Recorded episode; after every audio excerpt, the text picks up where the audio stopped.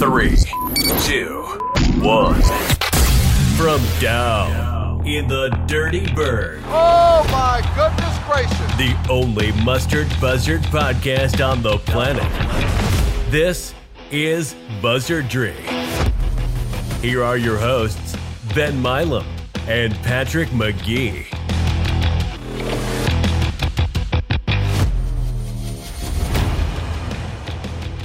Welcome back, everyone, to another episode of Buzzardry. It is Super Bowl Sunday, February 12th, at the time of this recording, and we're recording a little early so we can catch the Super Bowl tonight. My name is Ben Milam. I'm here with my partner Patrick McGee. Pat, how you doing on the Super Bowl Sunday? Doing all right. You better call it the big game, or you're gonna get a The big game. You're gonna get a cease and desist. But yeah, Yeah, that's right. Sorry, uh, the big game. I'll cut that out. No. Won't. Uh, okay, we've got a whole lot to talk about today. Two big basketball games. One more than the other on Thursday night, where uh, most of you were there. I was not able to make it. Pat, you'll you'll break that down for us. And uh, two more big ones this week for the basketball Eagles, and it is opening week, Patrick, for the baseball. Golden Eagles, and uh, we will talk the Liberty Flames. We'll also take a look around the first weekend in Sun Belt baseball. That feels good to say. This episode of Buzzardry is brought to you by Big Gold Nation. It is the premier inside source for all things Southern Miss athletics. That is southernmiss.rivals.com. Thanks, Big Gold Nation, for sponsoring the episode. Okay, Pat, let's get into it. We set it up uh, last week, the big game on Thursday night. We were hoping it would be a good crowd. And I, I don't know that it could have been a better night for Southern Miss basketball.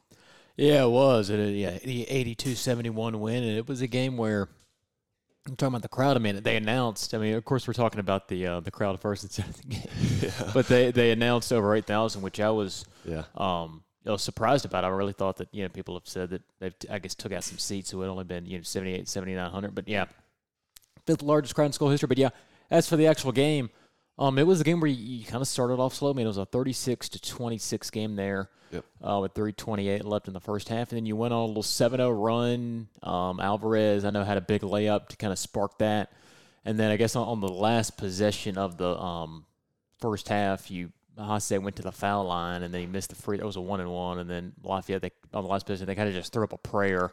Um, not not a three, but it was a, a, a two where they had kind of gotten out of sorts on the possession. That the guy made it Yeah. um, to go up five and a half, and you, you weren't feeling great. And uh, you talk about the um, in the first game, we talked about Kentrell Garrett or Garnett uh, really hurt uh, the team there in the first half. You just didn't defend the perimeter as well, but you mostly contained Jordan Brown, which you um, in that in that first game. And in the first half, it was, it was kind of the opposite. So if you look at the first half, Jordan Brown had 16 points with seven of 11 from the field. Um, and and from three, they had only made two threes or two of five from three. And so you were defending the perimeter well, uh, but inside, I mean, Jordan Brown, who's you know maybe the best player, one of the best players in the league, was really hurting you inside. And then yeah, I think you saw the adjustment. Yeah. You saw Tyler Moorman come in and really was able to slow him down. Wasn't able to stop him, but in the second half, he only had Jordan Brown only had nine points. He was two of six from the field, and uh, putting Moorman on him was hard. It was harder to move him versus you know Haase, um, and that you know was really kind of the what changed the game was was able to Yeah. stop him inside. Yeah. And then from the perimeter, ULO overall was they went 0 of 10 from three in the second half, two of 15 uh, for the game. Uh, Garnett was two of five, I believe, from three. Two of four. Two of four, Two of four. Um, oh yes, right. it's right there. I'm looking at the uh, the first first second half uh, stats. Yep, yep. Uh, for Jordan Brown, but yeah. Um, so yeah, that was the difference. You were able to defend the perimeter, and you were able to make adjustments later in the game um, to defend the paint, and that was I think that was the deciding factor in the game. And you were able to make some big shots. You was some seven of sixteen uh, from three, 21 of twenty six from the foul line. It was a game that was called pretty tight. Um, but yeah, um, in terms of uh, rebounding, there it was. Um, am I reading that right? Oh, so ULL actually did re- out rebound the team forty one to thirty. Um, so that was um, I mean that was you know big reason why uh, they were able to have some success early on. But now I guess three of those uh, offensive rebounds would have been on that last possession where they were just kind of throwing up shots Yeah. and they couldn't quite make it. Yep. But yeah, that that, that was the, the two things, just repeating, but the ability to adjust with Jordan Brown by putting Moorman on him, even though Moorman only played nine minutes in the second half, was able to slow him down, wear him down a little bit. Uh, the ability to, um, you know, defend the perimeter a lot better than, than he did in that first game. Uh, that was kind of the uh, the two things that jumped out to me in this game. So. Yeah, I agree. And we had we had talked about the concern. We talked about this in the Marshall matchup too, of when you face if you face uh, a really talented offensive big guy, um, and that has given Southern Miss fits in the past. Who would who would and would you be able to defend a guy like that? And you go back to that first game against Lafayette, and you obviously held down Jordan Brown a little bit, and he only had nine points, I think. And um, yeah, but that, I mean, that was clearly the emphasis for Lafayette in this game was get the ball in the hands of Jordan Brown and work inside out. I don't know. I guess maybe that wasn't quite as much of the game plan the first time we saw them, but yeah, I, I thought it was really impressive the way the staff adjusted in the second half, um, and I think we kind of answered that question a little bit. Tyler Moorman might be kind of your your stopper a little bit when you see a big big man like that, just uh, really scrappy defensively, is not going to give up space uh, underneath the basket very easily. He's a strong guy, stronger than he looks, I think, with his frame. And yeah, I, you think you're exactly right. I mean, if if Jordan Brown had had the second half he had in the first half, then you wouldn't have been able to go on these runs and stretch out the lead, get the crowd back into it. Um, you were just able to get big stop after big stop. Um, you know, each time there you had a little run and had a chance to really get the momentum, you needed to stop in a bucket to really you know push that lead out. And w- once you got it to double digits at that point, midway through the second half, it was because you got those stops and I think the the biggest reason for that was Tyler Moorman. And you look at the the uh, the attempts Brown had on the field, and you, two of six. Is that correct? In the yes, second half. I mean, even beyond that, he would, you know, he caught the ball. He was catching the ball further away from the basket because Tyler Moorman would not allow him position down low. I was fronting him when he needed to. Uh, I thought that was possibly the biggest X factor in this game was Tyler Moorman's defense.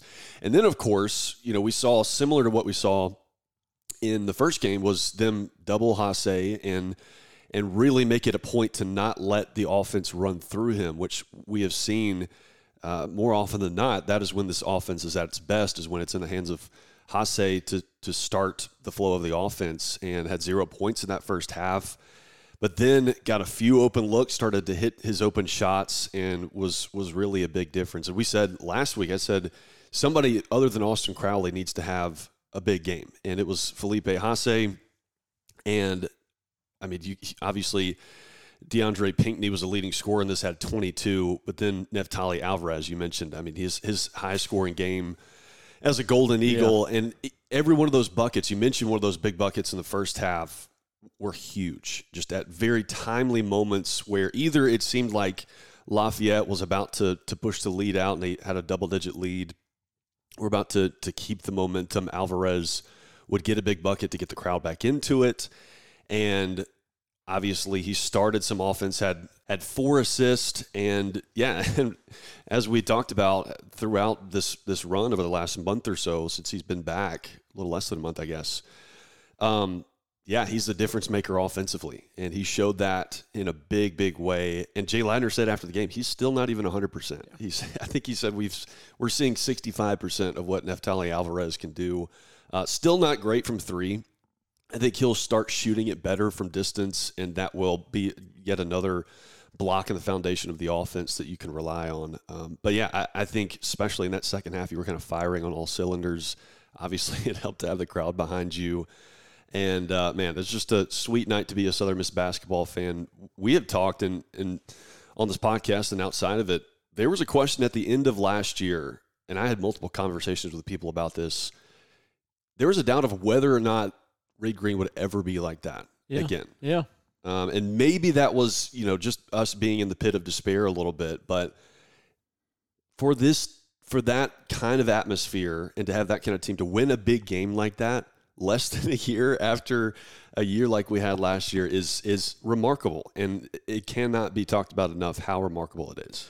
Yeah, it is, and it was kind of one of those things. It was kind of like a community event ah, almost. Oh, yes, and you know, you yeah. just living in Hattiesburg my entire life, you just kind of like I saw a lot of people like I don't even know, but I've just recognized their faces from other things in Hattiesburg throughout the years. I've never really associated them with USM, but they were just kind of out because it was a big event and Yeah, yeah. it was one of those things. And you know that didn't happen a whole lot at USM. You know maybe some baseball games in the past have been like that, and you know maybe some big football games when you're playing at Mississippi State or someone like that. But um, yeah, I mean you had just all, all kind of people coming out uh, and supporting the team, really having you know the city rally around uh, the team. Which yeah, I mean like you said, if you go back to last year, I mean.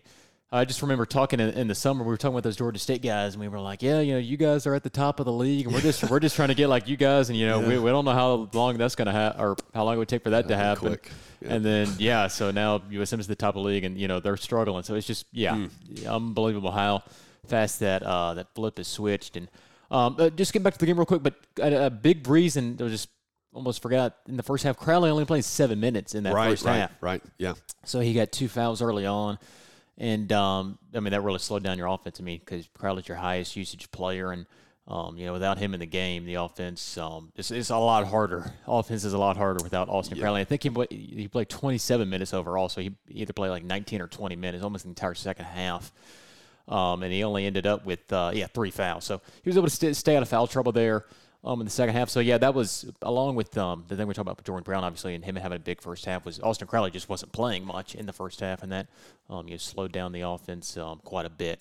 Um, but yeah, you're able to um, just get him back in the game. Then you made the uh, adjustments we've talked about on defense, which uh, yeah, that led to the win. So Yeah, and you really, you really, I mean, you touched on it there. Really flexed your muscle depth wise to have a guy like Tyler Moorman, who in some of these conference games hasn't played at all. Uh, a guy like you can, a guy like that that you can bring in when the matchup asks for it, and you know, uh, um, you know, somebody like Denijay Harris plays just nine minutes. yeah, I was surprised to see that. Um, and Mo Arnold had his, I think it's a hip bruise or something like that. Um, and so he wasn't close to 100%. But then you have obviously Neftali Alvarez, who's going to come in off the bench and and be really, really good. And yeah, I I gave you 30 minutes. I think that's his, his highest total of the season.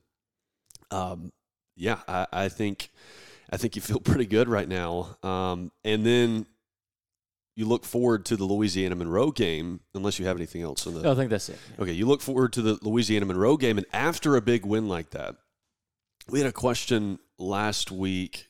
I forget who asked it. Rick, Was it Brick? I Okay. think so. Yeah, Brick asked the question, um, a very apt description of what it is like to be a Southern Miss fan. When you're having this kind of success, you're at the top of the conference, you get a big win like this, which feels almost uncharacteristic. Um, probably more so in basketball because we're used to this last decade or so of not being very good. But you sort of expect to kind of fall on your face at some point. And again, this is not saying that you're going to run the table the rest of the way and go to the Final Four, but a game like Louisiana Monroe, a matchup like that, I think set up really well for it to be a trap type game for you to come out a little hungover. And this is a team that you barely beat in Monroe, a team that is has won a lot of conference games and has beat some of the teams at the top of the table in the Sun Belt. Um, you were a little bit worried about, and I think it, midway through that first half didn't Yeah. look too great, but you you found a way to pull it out. Yeah, I mean, you just go back historically, talking about falling flat on your face. You go back to that after you beat Memphis in 2012. The very next game, you Oh, went yeah. to UAB and lost pretty badly at Yeah. Bartow Arena, and then um, even before that, like you, I mean, really felt like every t- after every game against Memphis was a loss because it was just such an emotional game. I remember the year before when the Charles Carmouche game, you went to SMU that Saturday and got beat pretty badly. But yeah, I thought they were going. I thought this was going to be a win just because I don't think ULM's are great. But yeah, I, I mean, certainly worried about coming out flat, and you did come out flat. Really, I mean, it was a 33 to uh, 25 game there. Uh, with uh, a minute left, um, or a little, little over a minute left the first half, you're able to on a quick run. DeAndre Pinkney uh, got the dunk to cut it to. I think it was a one point game there at the half, and uh, you were able to start going on a run there in the second half. You woke up a little bit, started hitting some shots. Um, Haase, I think, yeah, Haase was the MVP of the game. So he had I mean, 23 on just uh, on just nine shots. So that's pretty efficient right there. with nine and nine from the line, and it was just a matter of, I guess, uh, not super Grunberg analysis, but you just played better basketball there. Um, in in the second half, defended a lot better, started making some shots, and um, yeah, I mean, it was a game you really this would you know, we talked about avoiding the boneheaded losses, and well, this would have been a boneheaded loss. And I mean, that's a big reason why you're number one or top of the standings. Is Yeah, you, yeah. Like you look at Marshall, they lost to this team at home. Yes. and then USM's winning this game. Um, so that's you know that's a big reason why you're two games ahead um, in the Sun Belt standing. So yeah, it was a it was it was good to win. I mean, at this point, you're just trying to get as many wins as you can to get to that regular season title, which we can talk about later. But um, but yeah, it was uh, another pretty good crowd, 4,500. And uh, I mean, you kind of look at Austin Crowley didn't have his best game, only had seven on on, on nine shots. Uh, was two of five from the line, so he was a little slow. Um, but yeah, I mean, um, overall a good win.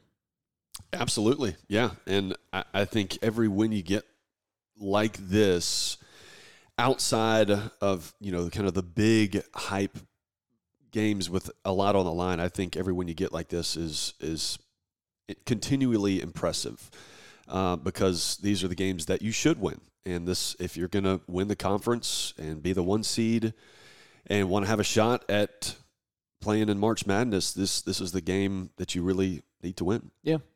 All right, Pat, let's take a look at how the standings shape up. What does Southern Miss need to do to get a regular season championship? Yeah, so you- you're two games um, ahead in the standings, ahead of ULL and Marshall. Uh, ULL lost to um, uh, Troy at Troy on Saturday, and so you need two game or you, the magic number with both of those teams is two in terms of just combined wins and losses. Um, so you either need to win two or win one and then have them lose, or some some combination of wins and losses equal two You get a share, uh, and then outright would be three. And um, so you you've already locked in the double buy. Um, mathematically, it's not official yet, um, but the loser of ODU and JMU on Thursday would be unable to catch you um, in the standings, which would be ten teams, which is you need to be better than ten teams to get that top four. Um, so that's locked in. Um, so ULL still has to go to um, uh, JMU, and then um, and then uh, Marshall still has to go to JMU, and they also have to go to ODU, which could be tricky. Uh, so in my opinion, if I think both of those teams will lose at least one more, um, so I think fourteen and four will um, uh, get you. I think 14-4 will definitely get you a, a share, and I think it will probably get you an outright title. Um, so yeah, you're in really good shape with the standings. Um, but yeah, three and four definitely getting the one. Uh, two and two, or, sorry, three, or three and one. Three, I said three, or three and one. Oh, would definitely get you the one. Uh, two and two get you at least a share, um, and I think she'll probably get you the one seed. One and three might. It, one and three could get you a share because uh, you know I said Marshall and ULL still have some tough games left, but it probably wouldn't get you the one. Um, so yeah, we'll get into these next two games. But I think if you win this game against South Alabama, I felt like this is the toughest remaining game left, being this on the road. South Alabama's playing. South Alabama seem better than the record would indicate. I think. I You agree. You look at a ULM team that might be a little worse than their record would indicate based on how they've did versus their efficiency metrics. I think South Alabama's the opposite of that, where they're a pretty good team. Um, so I, I think if you win the South game, I think you're going to be in a really, really good shape to get that one seed and an outright title. But we'll get into that. Yeah, before we talk this next week, uh, just a hypothetical scenario: you go two and two, and you are tied with Lafayette. What's what's the tiebreaker breakdown? It would be who is the um yeah so yeah your record against third place team so if it's JMU um you would obviously be one and zero against JMU ULL has not played JMU yet um and then um but if it's the third place team uh ULL would have that head to head um because they beat Marshall that, that or sorry if the third is Marshall ULL would have the head to head because they beat Marshall and USM lost to Marshall um Right, so right, and then and then it would go down so if if it's fourteen and four like if let's say ULL wins out um, um, and uh, at at 14, they're fourteen and four. USM goes two and two, so those two teams are at fourteen and four. And then let's say JMU wins out, um, which would let's say that would make Marshall the fourth and JMU the third. And so USM and ULL would both be one and zero against JMU, which is the third place team. Then Marshall would be the fourth place team, and it, that that it would after the third place team would go down to the fourth place team, and then ULL would have that tiebreaker. So Yeah. I think any most scenarios involving a tie will not work out well for USM. I don't think.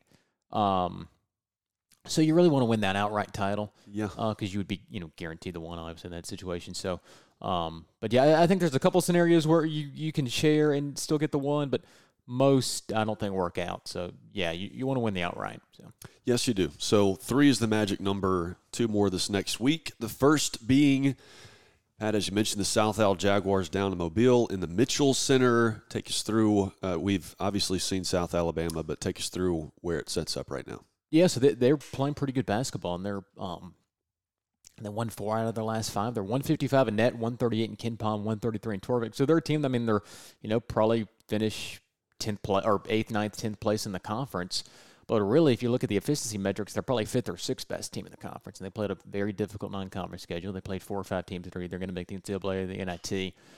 Um, and yeah, I mean, you just kind of look at them. When we uh, the last game against South Dakota, I screwed up in, in the way I uh, talked about their thir- their uh, three point defense. I said that they um, allow a bunch of three point pointers. Actually don't. So because um, I was looking at or reading it wrong, but um, only 28 percent of uh, their field goals attempted against them are threes. So they defend the perimeter well. If you scroll down a little bit, the, the point distribution, only 22% of the shots or the uh, points they give up are three pointers. They don't give up a whole lot of three pointers. Yeah. Uh, they do give up a lot of twos.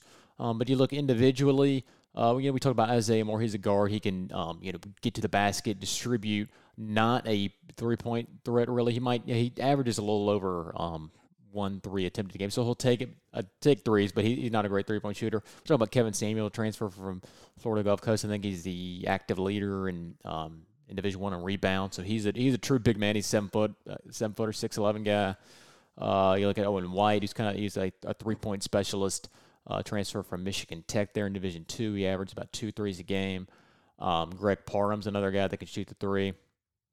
Um, so yeah, it, it's a game that I mean, like I was saying, I think this is the toughest um, opponent left uh, on the or t- toughest game left. Um, and I, yeah, it was probably the toughest opponent left too. Um, so it, it's a game where um, you'll be favored. It'll probably be you know a two or three point line. Um, but this is a, this is a dangerous team. It's really a team that I would hate to see in a, in a one eight, you know, one nine type game Yeah. in, in the quarterfinals because I think, um, like I said, they're a little bit better um, than their record would indicate. So, um, but yeah, that's and they actually do play. They play on Monday, um, a game on Monday against Hartford. Uh, Hartford is transitioning to Division Three, so they're independent. Um, and I guess South they just want to get another game in, but um, so yeah, keep an eye on that maybe. But, um, but yeah, that's that's South now. So. I don't have anything to add on that. Anything else on the Jaguars? I think that's it. Hopefully, have a big USM crowd there. Yeah, that's right. Yeah. Back home on Saturday for senior day, last home game against Georgia Southern, who has been kind of up and down this this last stretch. I guess you could say second half have not been nearly as good, Pat. Well, yeah, but they, they did sweep uh, this last week. They played uh, they beat JMU and then they uh, beat uh, Arkansas State as well. So, but yeah, they're they're 14 and 13, 7 and 7 in the league, 208 net, 215 KenPom, 186 Torvik, and um, they're a team. Uh, they don't really shoot the three well, 31% uh, three point shooters are a lot better defensively, or a little bit better defensively than they are on offense, just in terms of uh, adjusted efficiency, 165 in adjusted defensive efficiency, um, and then um, 255 um, in adjusted offensive efficiency. Um, and their team, you just scroll down a little bit. Um, they don't turn the ball over a ton. Um, and then just, I just getting in the individual players. Um, yes, uh, the best player, Andres uh. Uh, probably not saying that right, but he's a transfer from uh, Texas Tech. He's averaging 13. Uh, he's a he's a big man. He can shoot a little bit. Uh, Jalen Finch, um, he's a, um, averaging 11. Caden Archie's averaging 10. Um, so their team, there not a whole lot stands out ab- about them. They don't um, they don't have a high assist to field goal um, uh, ratio, which makes me think maybe they don't have great point guard play, but they don't turn the ball over a ton either. So um, maybe they do have good point guard play. but I really haven't watched them outside of the game against Lafayette, but they're a team. Uh, they're a team you should be able to beat at home. Um, they're a good team. That I mean, you could see them again in the uh, in that we were talking about the one eight one nine game. I mean, I would rather play Georgia Southern in the one eight game than South Alabama, just because I think South Al South Al's better. Yeah. Um, Yeah. But yeah, it's, uh, that'll be senior day, and it's a game where if you um, you know if you beat South Al and then you go into that Georgia Southern game, you beat Georgia Southern, you would clinch a share of the conference uh, regular season title. So I would wonder if they would cut down the nets for that game. I don't know if they would or not. Hmm. Um, but yeah, hopefully a big big crowd on campus that day with um, you know baseball obviously as Sure. well. So, but yeah, the early game noon on Saturday. Right. Yeah. And the baseball at two, correct? Four. Four. Yes. That's right. Okay. Gotcha. Yeah. And Georgia Southern, I think has lost. I should probably verify this. I think have lost five straight on the road, so they've they've been much better Okay. at yeah. home. Let's see, two. Yeah, they have lost five straight on the road. So, yeah, this was the matchup that you like, but as we've talked about, there's uh, there's not a game that you could sleepwalk through and, and expect to win. So you're gonna have to play good basketball in this one too. Anything else on basketball, Pat?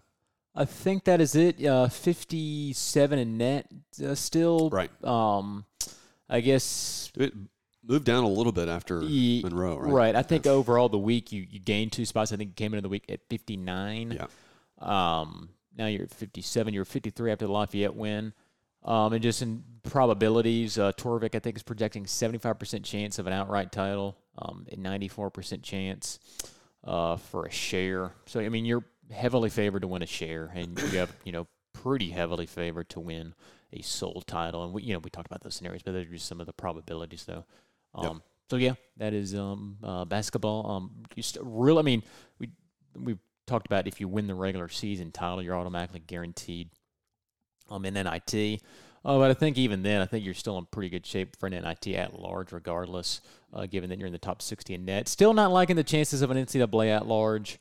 Um, I know that's gotten a little bit of talk, but um, you know we'll see if that's changed. Vanderbilt won two games this week, so that helps a little bit. But they're still in the mid 80s in that, so they're not really a tourney team.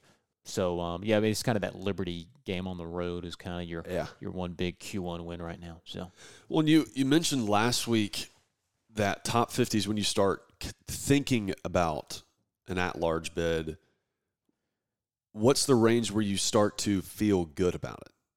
Oh, I don't think there's any range where you start to feel good about it. Okay. I mean, I, get- at lea- what's right. what's the best range possible where Oh, you I say think- you win out the rest of the way? Yeah, well, if you, you went out and you just start bludgeoning teams, and you're in the top forty, then maybe you you would. I think you would definitely be on the radar. It would be, but uh, even then, if you're top forty in net, you would still be like 33, 67. I mean, it, it, this team they're going to have a very similar resume to those 13 and 14 teams where they're gonna they're gonna have a lot of wins, but they might only have like one top 50 slash Q1 win. And even those, I mean, those uh, 13 and 14 teams were top 40 RPI, and now you've overhauled the RPI. Now you have the net, and you know you're thinking, well, most likely, best case scenario is like you're 50 in net, so you're not going to be as good as net as you were in RPI in those years. Sure. Uh, so, I so mean, who- win the conference tournament. I I think so. Yeah. I mean, every I mean, you have like Iona in 2012. They were a team that won a bunch of games, and they were kind of not on anybody's radar in a, a league that was thought to be one bid, and they got in. Yeah. Uh, but it doesn't happen a whole lot. So, Right. Um, even though I think Sunbelt's one of the better one bid conferences, looking at earlier today, but um, still, I, I would think it's conference tournament or bust. But you Yeah. know, talked about it. The, getting that bye, you're in good position yes. uh, to win that conference. Yeah, got to win. So- three games in the conference tournament with the double bye. Okay, Pat, let's talk a little baseball. Golden Yes. Eagles will take the diamond for the first time since exiting after the Super Regional last year. We broke down the full uh, baseball. We did a full baseball preview two weeks ago. So if you hadn't haven't heard that, uh, be sure to go back and listen. Now we're rolling right into our weekend previews. This it feel, feels good to be back in the saddle, Pat. We're talking the Liberty Flames. This is this is no North Alabama type No, opening no. weekend, Pat. Yeah, so there was a team that 37 and 23 a year ago, 19 and 11 in the Atlantic Sun. That was a, they got a share of that title, I believe, with um, Kennesaw State. Um, and they were an at-large team a year ago. Uh, they're 41 RPI, 51 Massey, so they were top 40, top 50 type team. They've been a three-star regional, so they've had consistent success here, and they were just a preseason pick uh, to win the Atlantic Sun. I would like to, if I might come back and see if I can find the the, the voting on that. So I might come back and uh, and read that, but I don't know if they're the consensus favorite or not. But uh, the thing that really stands out to me, just uh, and I've, I've got a lot of this from this information from AC of Red, which is like a, a Liberty blog, and they had a there was a press conference, you know, their whatever their version of media day is, um, in Lynchburg, and their coach um, kind of guess went through the rotation line and that kind of thing. So the rotation that they are projecting to roll out there is Garrett Horn on Friday, and we'll get in, we'll get into each of these guys, but he's a lefty. Uh, Nick Moran is a lefty. They're expecting him to go on Saturday. Then Mikey Tepper on Sunday, and he's a righty. And really, the pitching is what I, I think is definitely their strength. I mean, you look at Garrett Horn. I didn't realize they had these kind of you know arms in the rotation. So they have Garrett Horn. He was a guy uh, ended the year early with an injury. Um, I don't think it was super serious, but they had to shut him down. But he was a guy 193 ERA, 105 WHIP, and he had 24 walks, 80 Ks, in 56 innings. So I mean, he had a, a 14 K over nine. He was a true freshman last year. Golly. And uh, just kind of looking at the various um, the various draft boards. I mean, he's the guy that's projected to go day one, 2024, and has a shot to go first round. 2024. So he's a very, very good lefty. He was picked um, Atlantic Sun uh, preseason pitcher of the year there. Um, so yeah, I mean he's a lefty, 91, 95 with the fastball. He's been up to 97, I think, at times. Uh, and he's going to throw a change. He's going to throw a curve. Um, so yeah, I mean he's a three pitch guy. I mean I guess the one thing you can kind of knock him on is I guess he didn't have super great control command. I mean 24 walks and 56 innings is pretty average, but has big swing and miss stuff. Um, and yeah, misses a lot of bats. So he, I mean, he's a very uh, formidable opponent there on, on Friday. Then you look at uh, Nick Moran. Saturday, don't know a lot about him. He's another guy. I think he's another sophomore. Uh, didn't pitch a whole lot last year. He had a 6.23 ERA, a 1.4 or, or 1.54 WHIP. Only threw 13 innings, uh, six walks, 12 K. So I mean, he kind of looks just based on these stats, kind of like a crafty lefty. Yeah, not big stuff. Our favorite. Yes, yeah. You love to go up against a potential 2024 first rounder lefty, and then you love to go up against another uh, a crafty lefty there on on on Saturday. But and then Sunday, so kind of a, a, a wild card or guy that has a high ceiling, low floor. Mikey Tepper. So he's a transfer from state, and he was a guy that was top 100 recruit at a high school out of Fort Mill uh, High School in South Carolina and he's a, he's a junior.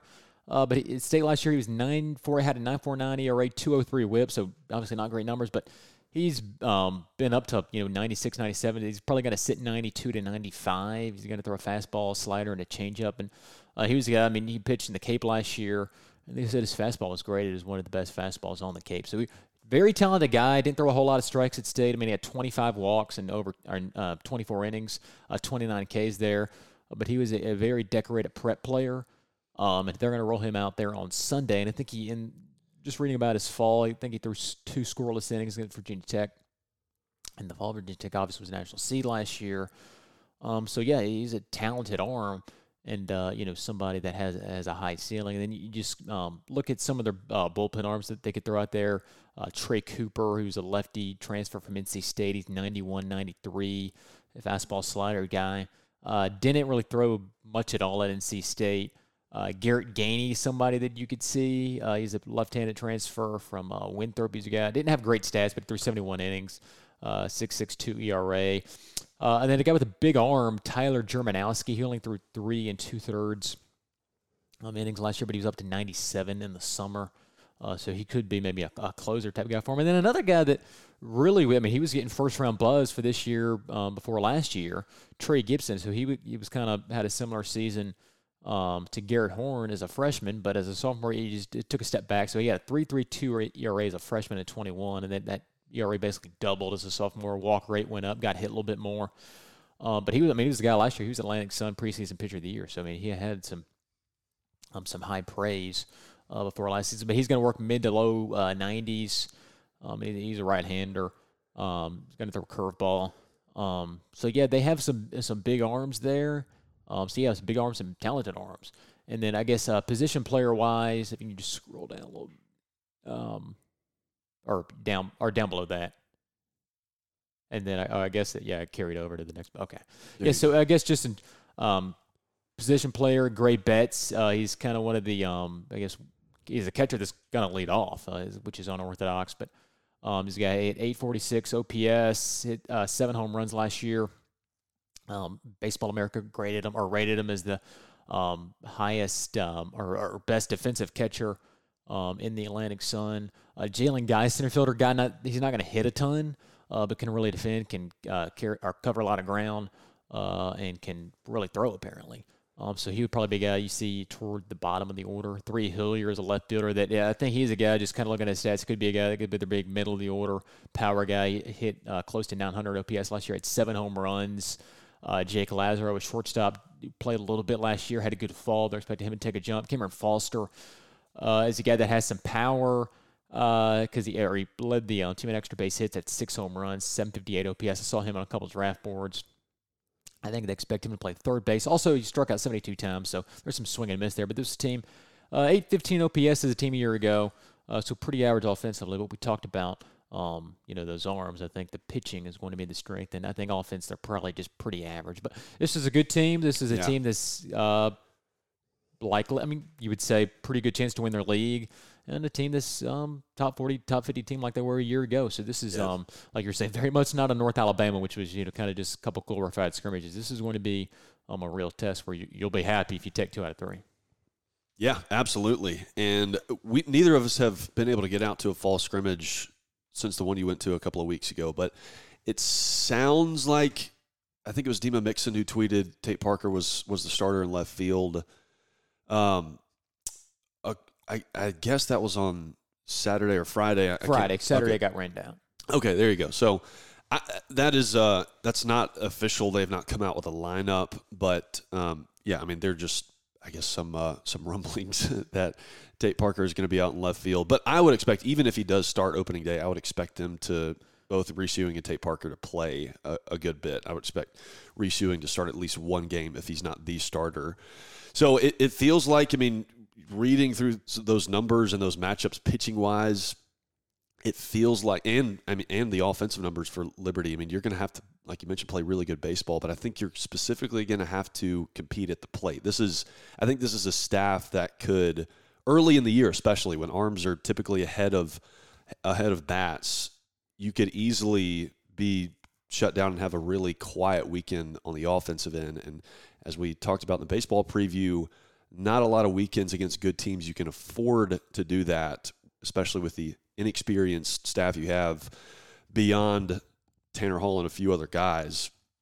And so, uh, again, especially early in the year when a lot of those guys have, have not even seen action on the Division One mound. So, yeah, uh, Patrick, in, in your opinion, what needs to happen? Obviously, a lot of open ended questions a little bit going into opening weekend, but what do you think needs to happen to get two out of three this weekend? I think you need to run up the pitch count on Garrett Horn in that in that first game, and I think just the, the nature of opening weekend, teams aren't going to extend starters that long. I mean, I would guess Sure. Hall and Horn will both be you know probably an 80, 90 pitch count.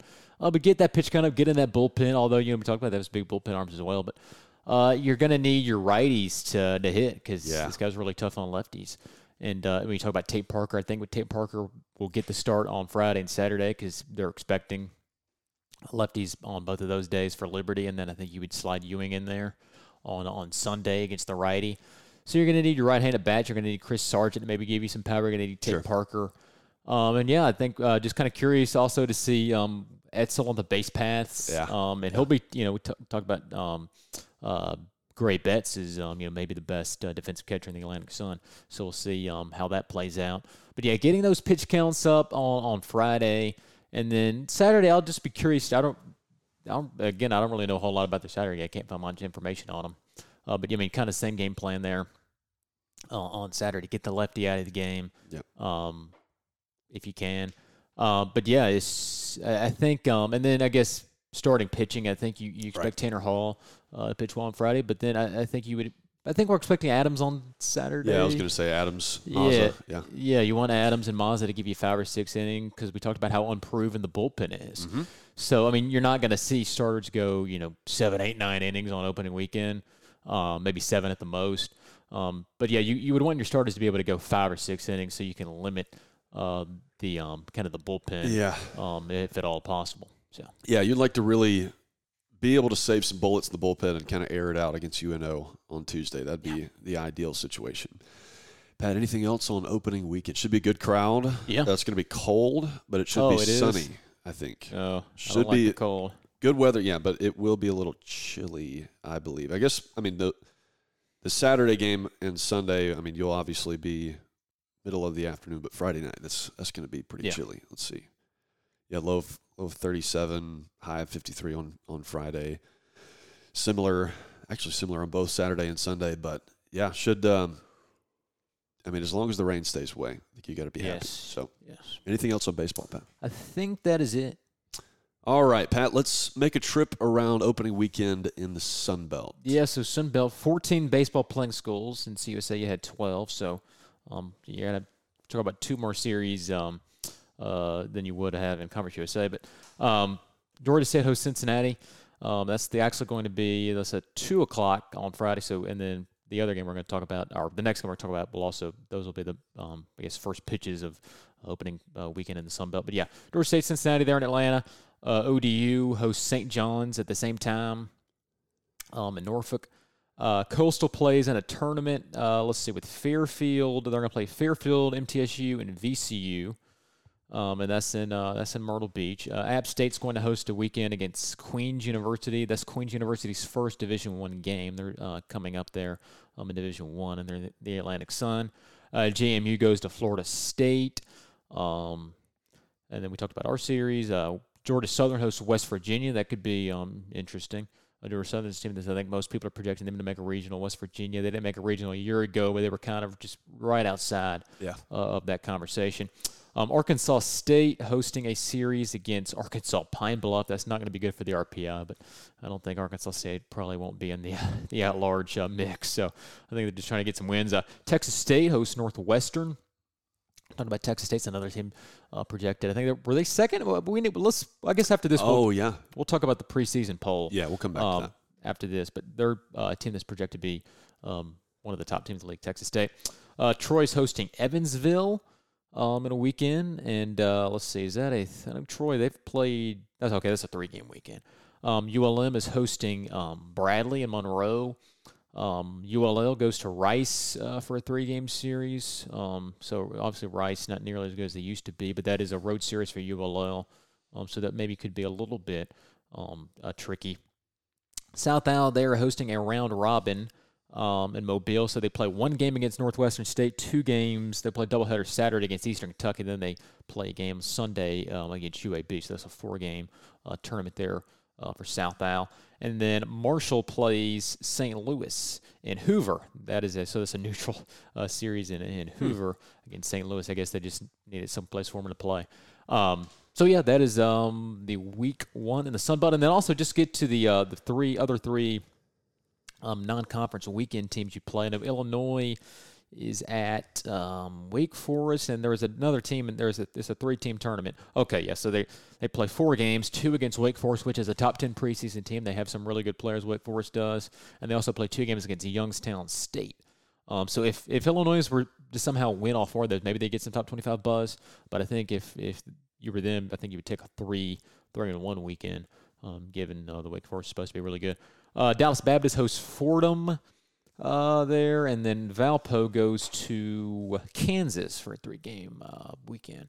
Um, so those are the other um, teams that you are playing in the, um, non-conference weekend. UNO, who's the midweek opponent, they are opening at Kennesaw State. So um, three-game series at Kennesaw State, which um, obviously USF is familiar with them uh, from last year. Um, so yeah, those are just some of the uh, the conference series, and then a couple other series I'm kind of watching uh, from outside of uh, the league. Uh, yeah, let's let's wrap around to the preseason Yeah. poll. Um, Southern Miss is obviously picked to win the conference in the preseason.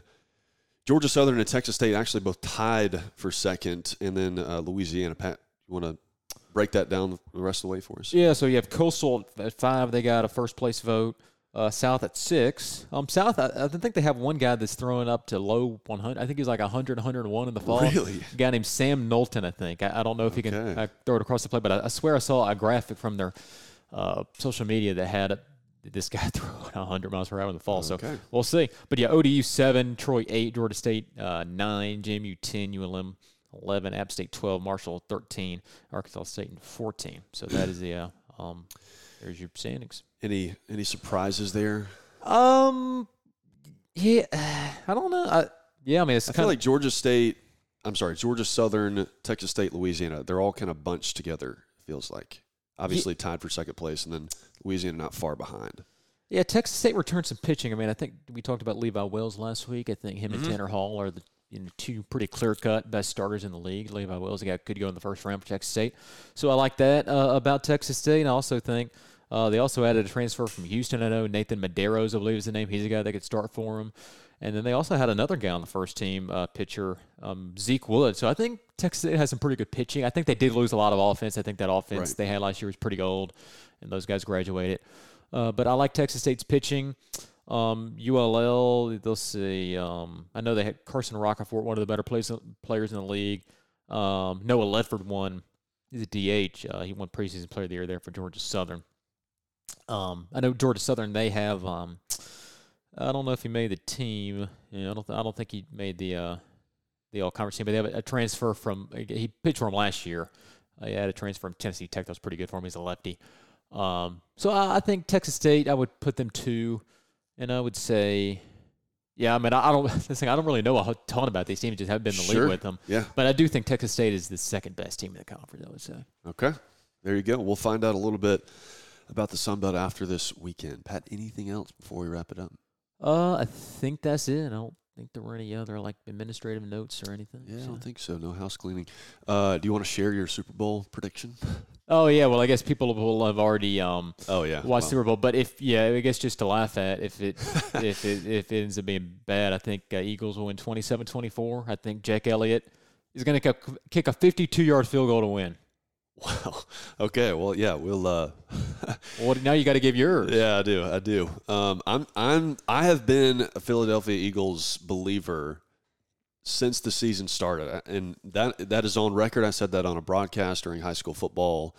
Uh, part of it was because Jalen Hurts was my fantasy quarterback, and so was, there was a little bias there. But I think they're the better team. I think I'm hoping for a better game than this, but I think the Eagles. I I think they kind of run away with it. I think 38, we'll say 38 24.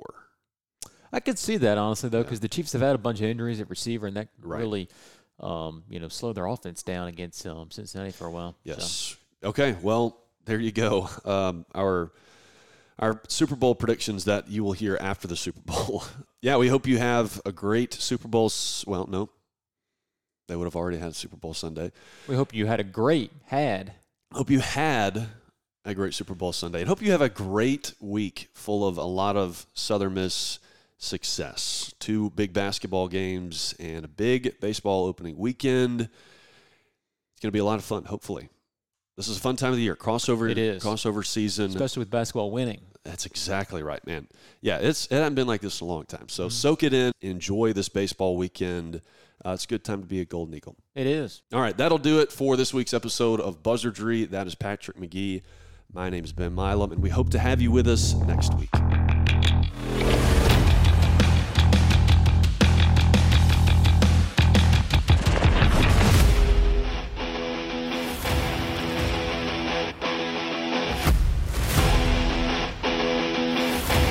This has been Buzzardry. Thanks for listening, and be sure to share and leave a review. You can find us on Twitter and Facebook at Buzzardry Pod for all you need to know about the show. See you next time.